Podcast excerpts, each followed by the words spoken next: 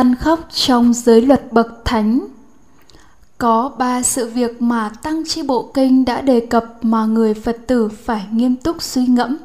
Đó là than khóc trong giới luật bậc thánh, điên loạn trong giới luật bậc thánh và trẻ con trong giới luật bậc thánh. Thế nào là than khóc trong giới luật bậc thánh?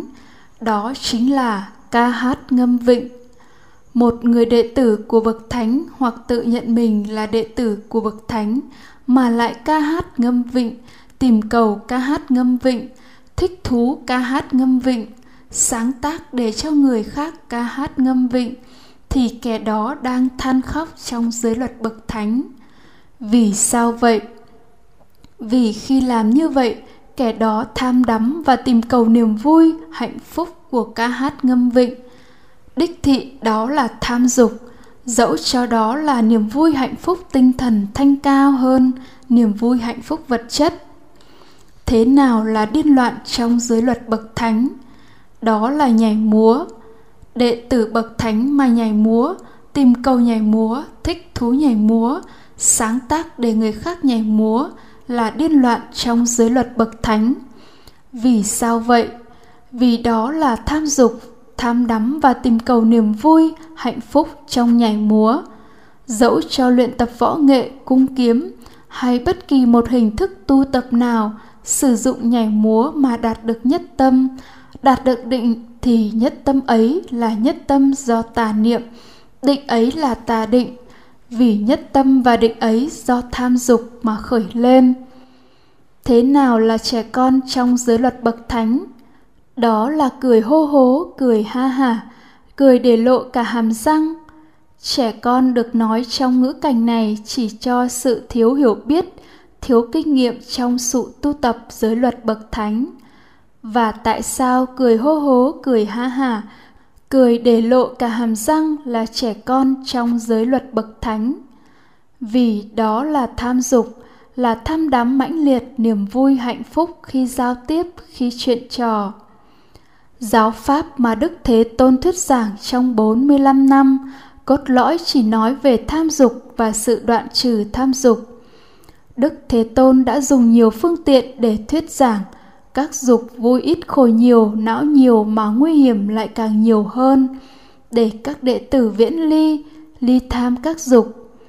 Ngài đã ví dục như khúc xương không, như miếng thịt sống, như cây sai trái, như bó đúc rơm đi ngược gió, như đầu rắn hổ mang, như hố than hừng, như mũi tên nhọn, như ung nhọt, như món nợ.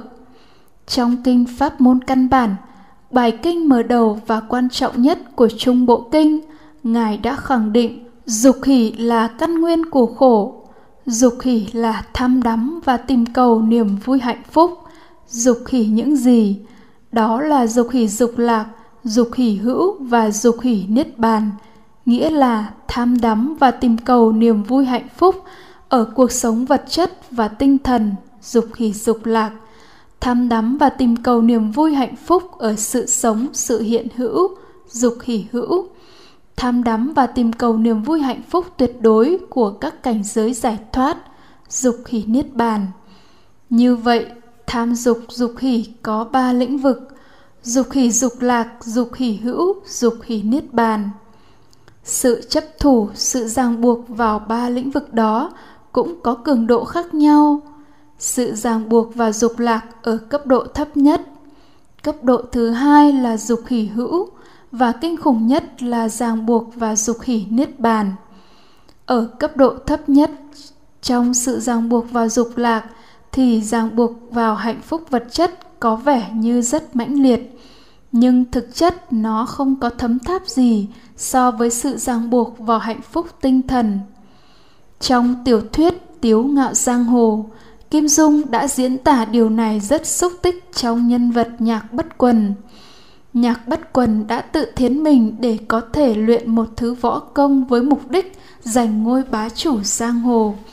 Tự thiến mình là hy sinh là từ bỏ hạnh phúc vật chất với mục đích bá chủ giang hồ, chính là tìm cầu hạnh phúc tinh thần. Trong cuộc sống thường ngày của nhân loại, tương quan với các phương tiện vật chất, tương quan với môi trường, tương quan với các loài động vật không gây ra nhiều rắc rối, nhiều bức xúc, nhiều phiền não, mà chính tương quan giữa con người với con người mới có nhiều rắc rối, nhiều bức xúc, nhiều phiền não gấp bội một người nếu có được một môi trường sống lý tưởng, đầy đủ tiện nghi, muốn gì có nấy, nhưng nếu chỉ có một mình thì họ cũng không thể nào sống nổi. Đối với loài thú, có lẽ hạnh phúc vật chất là quan trọng, nhưng đối với loài người thì hạnh phúc tinh thần quan trọng hơn nhiều. Và chính vì vậy mà tham đắm và tìm cầu hạnh phúc tinh thần ràng buộc vào hạnh phúc tinh thần mãnh liệt hơn rất nhiều so với hạnh phúc vật chất và đau khổ, do ràng buộc vào hạnh phúc tinh thần cũng nhiều nhất và tệ hại nhất so với đau khổ, do ràng buộc với hạnh phúc vật chất. Người tu nếu không nhận thức đúng về dục hỷ, về tham dục, họ có thể viễn ly ly tham được hạnh phúc vật chất. Họ có thể sống được với các phương tiện vật chất tối thiểu kham khổ chịu đựng, bằng lòng với cuộc sống vật chất ấy, nhưng lại tìm kiếm một hạnh phúc tinh thần thanh cao, nơi trời xanh mây trắng, gió hát thông reo. Hạnh phúc nơi một lý tưởng cao siêu, nơi cứu độ nhân thế, nơi những điều kỳ diệu, mầu nhiệm. Họ cũng có được sự giải thoát đối với cuộc sống vật chất, nhưng lại ràng buộc vào cuộc sống tinh thần còn mãnh liệt hơn. Đó là tà giải thoát chứ không phải tránh giải thoát. Các đạo sĩ lõa thể đã từ bỏ cuộc sống vật chất và một số giá trị hạnh phúc thế gian. Nhưng họ không giải thoát vì họ đang đi tìm cầu một thứ hạnh phúc tuyệt đối khi rời bỏ thân xác, khi hòa nhập vào một đại ngã, một thượng đế toàn năng. Đây cũng gọi là dục hỷ niết bàn, tham ái và tìm cầu một loại hạnh phúc tinh thần tuyệt đối đức phật đã chứng ngộ và giảng giải. Tham dục là tham ái và tìm cầu hạnh phúc. Cho dù là hạnh phúc vật chất hay tinh thần, tương đối hay tuyệt đối, đều là nguyên nhân phát sinh khổ. Điều này hoàn toàn trái ngược với hiểu biết của nhân loại.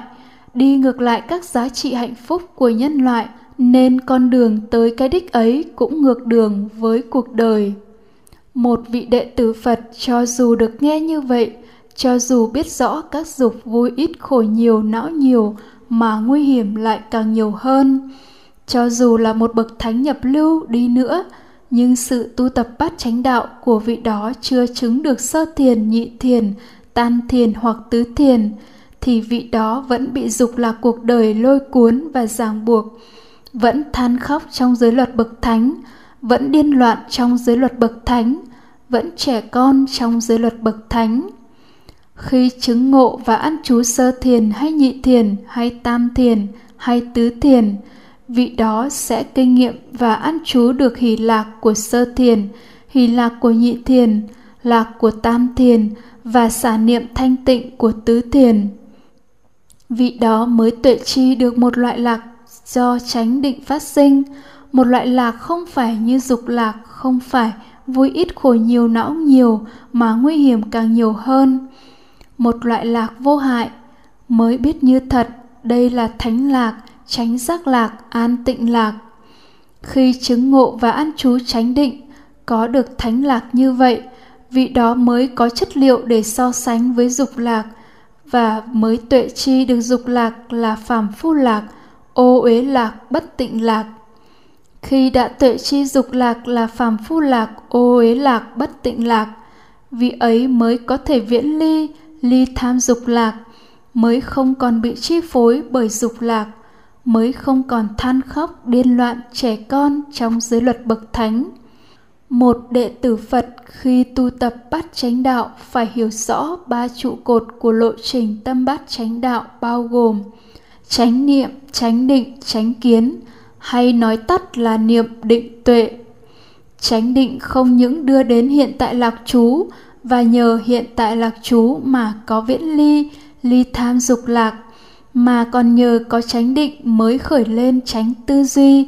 Và do có chánh tư duy mới phát sinh chánh kiến, đưa đến giác ngộ tứ thánh đế. Nếu sự tu tập mà không chứng ngộ và an trú được chánh định bao gồm sơ thiền, nhị thiền, tam thiền và tứ thiền, thì lộ trình tâm bát chánh đạo chưa khởi lên, chưa có thể kinh nghiệm bát chánh đạo chỉ khi nào vị ấy chứng ngộ và ăn trú được cho dù chỉ sơ thiền, thì khi đó mới kinh nghiệm được lộ trình tâm bát chánh đạo. Chính vì vậy, chứng ngộ và ăn trú chánh định, chứng ngộ và ăn trú sơ thiền trở lên là bước khởi đầu chứng ngộ và ăn trú lộ trình tâm bát chánh đạo siêu thế.